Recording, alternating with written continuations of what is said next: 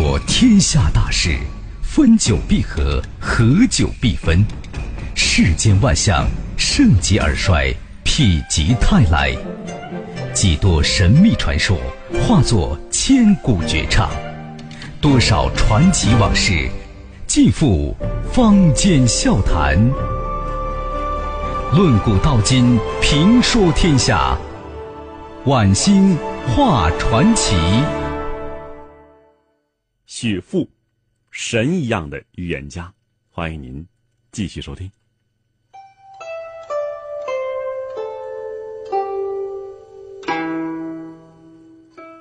许富的如意郎君裴岳，这裴岳谁啊？裴岳的父亲呢是秦朝的一个博士，裴岳呢常年随父亲居于深山老林，尽管有父亲的精心传授和自己的精心研究，对占卜和相人之术深得其指，但是实践不多，仍感觉呢有所欠缺。后来啊，在父亲的支持之下，坚决走出商洛，一方面寻访英雄豪杰，另外一方面呢以相术广交朋友。当他听说呀许富是当今神察，于是呢只身来到温县，以求许富为自己看相为名拜访他。这许富一见裴岳啊，便知道他是身负绝世神功的方外之人，与之静谈数日，大有相见恨晚之感。裴岳经过与许富畅谈，对其精湛的相术和高深的理相佩服的是五体投地，坚决要拜许富为师。许富认为啊自己年龄比裴岳小好几岁，不同意以师徒相称。在征得父母双亲的同意之后，许富与裴岳结拜为兄妹。许望见二人是相处极为融洽，而且是极有分寸，并不在意，以为他们呢纯粹是出于对相术的痴迷而情趣相投。刘邦、吕后以及萧何、陈平见许富所谓的意中人，原来是一个24、25岁的文弱书生，而且是一个默默无闻的人，自然呢都感觉诧异，他的相技能够与这个吕父同日而语吗？吕后还有这个申一吉见了裴岳啊，不由得是暗自欣喜，他们相信呢像裴岳这样的一个无名之辈绝对不会是吕父的对手，因此对吕父的胜算充满了信心。刘邦对许父说道啊，今天的比试可是你的主意，如果是裴岳输了，你可就是吕父的媳妇儿了，到时候你不能反悔。许父道，我绝不反悔。刘邦说道，那好，今天朕便当一回裁判。说罢便对萧何示意道，那就开始吧。萧何将比试方式原则予以宣布。这比试啊分3场。一场是相声，不是今天咱说相声那个相声啊，相声音，相声。另外一场揣骨，摸骨头。第3场设腹，猜东西。所试项目是一计分，分数高者为胜。为了便于评判呢，相声、揣骨均呢讲这个被试者的过去和现在，只测这个而不测未来。比试的2个人呢均需将2眼蒙住，以防作弊。比赛开始了，2人眼睛呢都被黑布蒙住了。第1场为相声，吕父先试。只见一个太监从大内后面走了进来，脚步轻缓，走到吕父和裴岳跟前之后，突然叫了一声，吕大相师你好啊。就这一声，这太监呢推着一旁站立。吕父是沉思片刻，便说呀，此人年约25、6岁，当为宫中太监。萧何见吕父不再讲话，便问他呀，您还有什么要讲的吗？吕父摇头啊，就这些了。萧何于是对裴岳说道，请裴公子为此人相一相吧。裴岳说道：“适才吕大人虽说此人实为太监，但是对年龄判断却有误差。以我看起来，这人年龄当在20岁又3个月。此人少小丧父，由寡母抚养，并供其读书。18岁这一年，因欠债备受豪家欺凌，于是愤而自宫，自荐于朝，使得入宫当奴。此人话语之中卑亢有亢进之音，必受重用。”裴岳说罢，知道这个太监身世的人都大为惊奇，不知者则将信将疑。萧何于是对这个太监问道：“裴公子所言是否属实？”这太监说道：“一如所言，真是太神了。”萧何同陈平商议之后说道：“第一场比试继续进行。”说罢，便拍了拍巴掌，喝道：“下一个出场！”只见一个年轻俊秀的侍卫走了进来，尽管他是轻轻踏步而行，但脚步依然是清晰有声。他走到裴岳面前，装着女人腔调对裴岳说：“裴公子，奴婢这厢有礼了。”他说罢，站在一旁不再吭声。裴岳未做过多思考，开口便说：“此人虽然故作赫部属行，但难掩其阳刚之旅。虽作女腔自称奴婢，但阴柔之声却无法遮掩多多之阳气，因此可以断定此人必为男子，而且习武之人。现应该是宫中侍卫，年不过27。此人生性诙谐，机敏过人，身为武皇器重，当为五品官阶。其父必为开国功臣，故能少年得志也。”裴岳讲完之后萧何便让吕父在下。这吕父沉思良久，说道：“此人之女腔绝非虚假，实乃变腔所致。其步履轻盈，亦非故作姿态，亦所思之职责也。故我以为此人虽为男子，但是却无男人之根气，乃宫中之太监也。”他的话音刚落地宫殿之内便发出哄堂大笑之声，就连高祖刘邦也是捧腹大笑。吕后听罢，不由便算骂了一声：“蠢材！”不言而喻，第一场比试，裴岳胜。上下5000年。纵横8万里，在浩如烟海的故事里，我只说您感兴趣的事儿。晚星画传奇。那该谈判萧何来评价了。那萧何是如何评价的呢？他说对于第一个人，吕父虽然能够道出此人为太监，但是裴岳的补充不但正确，而且能道出此人的具体年龄和身世，应在吕父之上。对于第二个人，裴岳评判尤为精到，这个人正是宫中卫尉，年龄正好是27岁。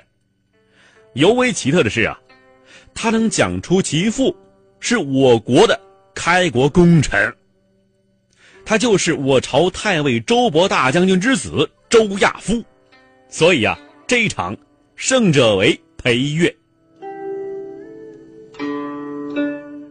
这第一场比试3局2胜第一场裴岳胜了。接着就是第二场揣骨，就摸骨头。当萧何正准备传已经准备好的备相之人进殿的时候，刘邦忽然示意别传他了而是指定在当朝文武大臣之中任选一个人，让吕父和裴岳揣骨以下。这萧何明白刘邦的意思，并让人将吕父和裴岳扶到后殿。为什么扶到后殿呢？眼睛绑着呢嘛。然后商量挑选被做备相的对象。经过刘邦指定决定让周勃充当这一角色，并且规定让2人同向周勃一块比试。传完骨之后呢，不立刻讲出，而是让个人呢写出各自结果，当众宣读。商议停的，萧何命人将吕父和裴岳扶出，并将办法向他们讲明。这二人点头同意，比试开始。这次呢，由裴岳先给周勃揣骨。他在已经脱去官帽的周勃的九骨处啊，摸索了一番，便站到一旁，让吕父给周勃相骨。吕父呢，也在周勃的面上摸索一番之后，也站在一旁了。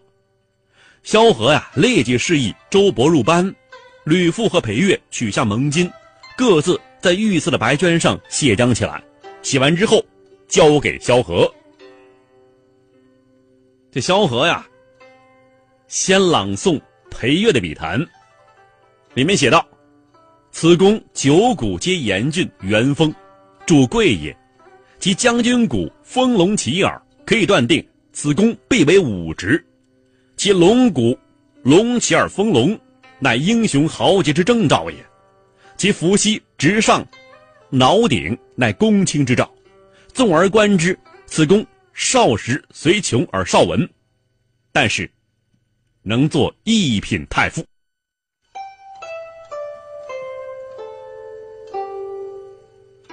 萧何读完之后啊，在场的文武百官情不自禁地惊呼起来：“神，真是太神了！”这时候，萧何又开始读吕父的笔谈，上面写道：“此公在五旬，官阶当为一品，所司当为武职。”哎，吕后一听啊，松了一口气。吕父呢，言语虽然简单，却说到点子上了。刘邦听罢呀，是龙颜大悦，说道：“你们二人所言都不错，这场算是平手。再试射父吧。”射父干嘛呀？猜东西。萧何令宫中侍卫将一张案几抬了出来，这案几之上啊，是一个覆盖着的桃红。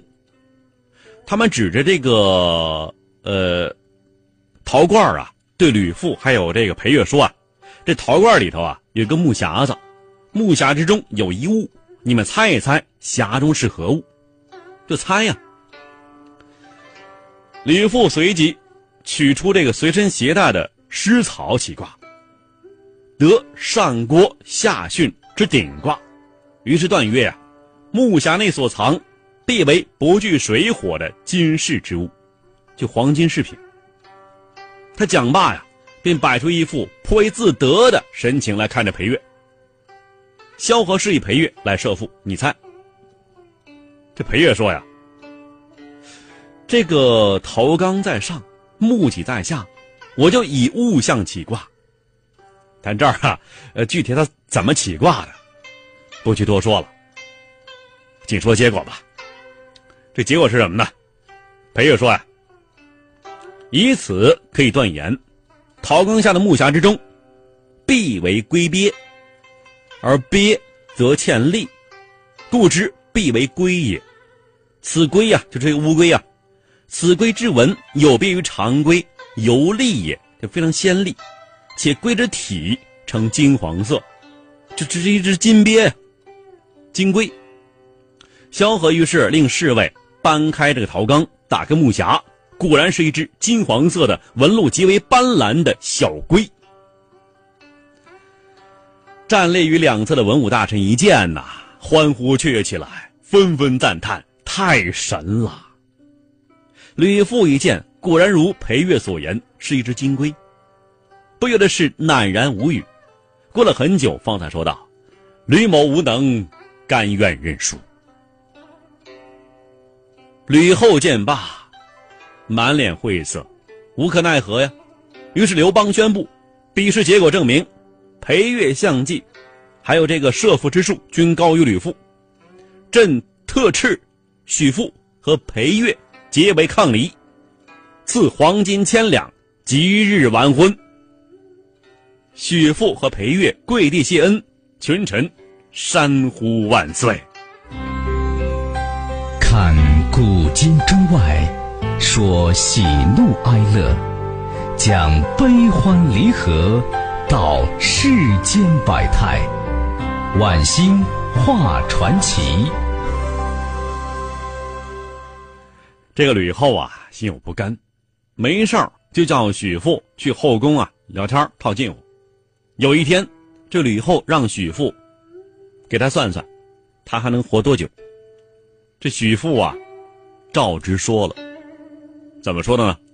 皇帝死后，您还可以活15年。这个世界上啊，最恐怖的事情就是知道自己啥时候会死，时间分分秒秒的流逝，那可都是清清楚楚的倒计时啊。在这样的心态存活之下，只有两条路，要么疯掉，要么变态。刘邦啊，开展了小妾竞聘大会，许父担任总评委。选秀当天，700多名美女前来应聘，落选之人呢排着长队从许父面前经过的时候，许父从人堆里头扯出一个少女，对刘邦说：“老板，这个女人以后当生天子，她会生天子。”全场哗然呢，因为这吕后啊已经生了一个儿子，并且呢被立为太子了，刘盈嘛。哪怕这个女人以后再生出儿子来，也不可能当皇帝啊，你这是一个伪命题啊，是不是？但是啊，历史就是一部电视剧，只有情节跌宕起伏，悬疑丛生，才会有高收视率啊。这个被许父挑出来的落选女子，正是魏豹从前的嫔妃薄姬。刘邦灭了魏豹之后，薄姬被俘，成为了皇家首宫的这个女宫，命运是七转八转，经过选秀后又成为刘邦的小妾。薄姬和刘邦啊生下一个儿子，这儿子叫刘恒，就刚才咱们说的啊，汉文帝，文景之治的文帝。公元前195年，刘邦一病不起，开始在病榻上叫来各路大臣交代后事。那么当问及许父他死后朝廷上下人事该如何安排的时候，许父说呀：“老大呀，您升天之后，朝廷必起纠纷，以后的老板必定是薄妃的儿子刘恒。为了保全真龙，还是趁早把他们母子送出宫去避风头为妙。”刘邦啊，拍了拍许父的肩膀，语重心长地说：“照此办理。”许父将薄妃母子送出宫之后不久，刘邦就乘仙鹤号快车去了西天了。果不其然呐，刘邦一死，吕后就从幕后走上台前。虽然是自己的儿子刘盈接任了老板，但是他根本没把刘盈当回事儿。这个知道自己只有15年可活的女人呢，手握皇权，开始了人生最后的疯狂。她对其他嫔妃啊是大开杀戒，更令人发指的是，他对这些女人同刘邦生的孩子也不放过。而薄妃母子呢，因为许父的高瞻远瞩，逃过一劫。1年、2年、3年，公元前180年，吕后的寿命正点到站，就15年了。15年之后就完了。刘恒接管大权，是为汉文帝。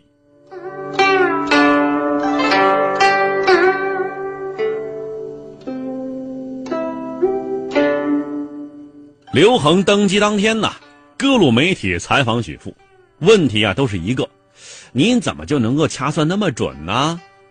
而许父怎么样呢？以身体不适、组织没有批准接受采访为由，拒绝回答。那么到底是心气密旨的神奇，还是许父冷眼观视的精准？这些都成为媒体和看客的谈资。刘恒登基以后啊，感恩的他认许父做干娘啊，许父成为名誉国母，这一生啊也算是功成名就了呀。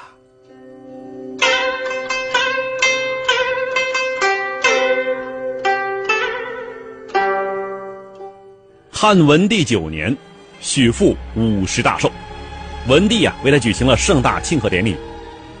在庆典仪式上，自封其子裴洛为郎中令。就在这次庆典之后，许父请求是辞官归隐。文帝一开始不答应，不准。许父是坚决请辞，就说呀：“臣已年迈，难以供圣上驱使，而且臣志在向人之学，虽颠簸连年，却无甚建树。现已年迈了，意欲静下心来，潜心著述，或许能为后人留下一些有用东西。万望陛下恩准呐！”这文帝呀，见其言辞恳切，不愿看到他的向人之术失传，于是准其所请。在许父离去之前，文帝特地把他请到宫中，让他为自己的宠臣邓通还有周亚夫看相。这周亚夫刚才咱也说了，是吧？这周勃的儿子，大将军。那么邓通呢，那时候是黄头郎，深得文帝宠信啊。而周亚夫呢，周勃次子，当时是河内使。这次周亚夫是应召回京了，商讨防备匈奴进攻之事，正准备离京返回任所。文帝正要提拔二人，所以要许父给他们看相，以帮助自己决断。这许父让二人靠前，仔细审视一番，叹道：“怪哉，二人本皆富贵之人，如何结局如此相像呢？”这二人一听尽其愕然。许父对周亚夫说：“将军3年之后定被封侯，封侯之后再过8年定为将职，而且是贵重一时。不过为将之后再过9年你便饿死。”这周亚夫一听大笑：“国太您是开玩笑了，我哥哥已代父亲为侯了，怎么会轮上我呢？既然你说我贵为人臣，怎么会饿死呢？”文帝听罢也觉不可理喻，于是对周亚夫说：“朕的一母乃说说而已，姑妄听之，不必在意。”这邓通呢也是问道：“国太是不是说我邓通将来也会饿死啊？”许父言道：“不错，你将来也是饿死的。”文帝听了许父对周亚夫和邓通的相判，认为他呢是在挖苦他们俩，但是谁也没料到，后来事实竟完全如许父所言。3年之后，周亚夫被封为条侯；8年之后，于景帝的时候，他任魏，因平定七王之乱有功，迁为宰相。后来因为他的儿子私购御用物品和僭越受牵连被下狱，最后是绝食而死，饿死了。而这个邓通呢，因为受到文帝宠幸，很快以黄头郎升为上大夫。后来因为受赏无数，乃至将这个蜀郡盐道的铜山赐给他。许以铸钱，邓氏钱遍于天下。那现在这个钱的这个代名词是什么呢？就叫邓通嘛。但是这邓通在景帝继位之后便被罢官了，不久家财尽被抄没，他指的是济食他人，最后穷困潦倒被饿死了。许父离开京城之后，隐居于夫家商洛山中，在潜心著述之余，以相夫教子为乐，直至去世，享年80有4。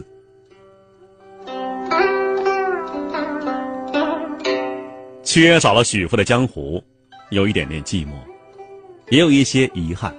毕竟如此神一样的女子，此后2000多年在中国历史上再也没有出现过。所谓前无古人后无来者，许父就是个典型。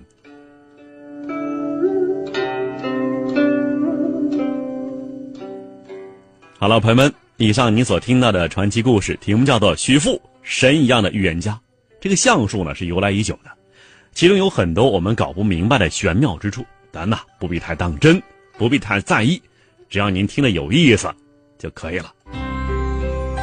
看古今中外，说喜怒哀乐，讲悲欢离合，道世间百态，晚星画传奇。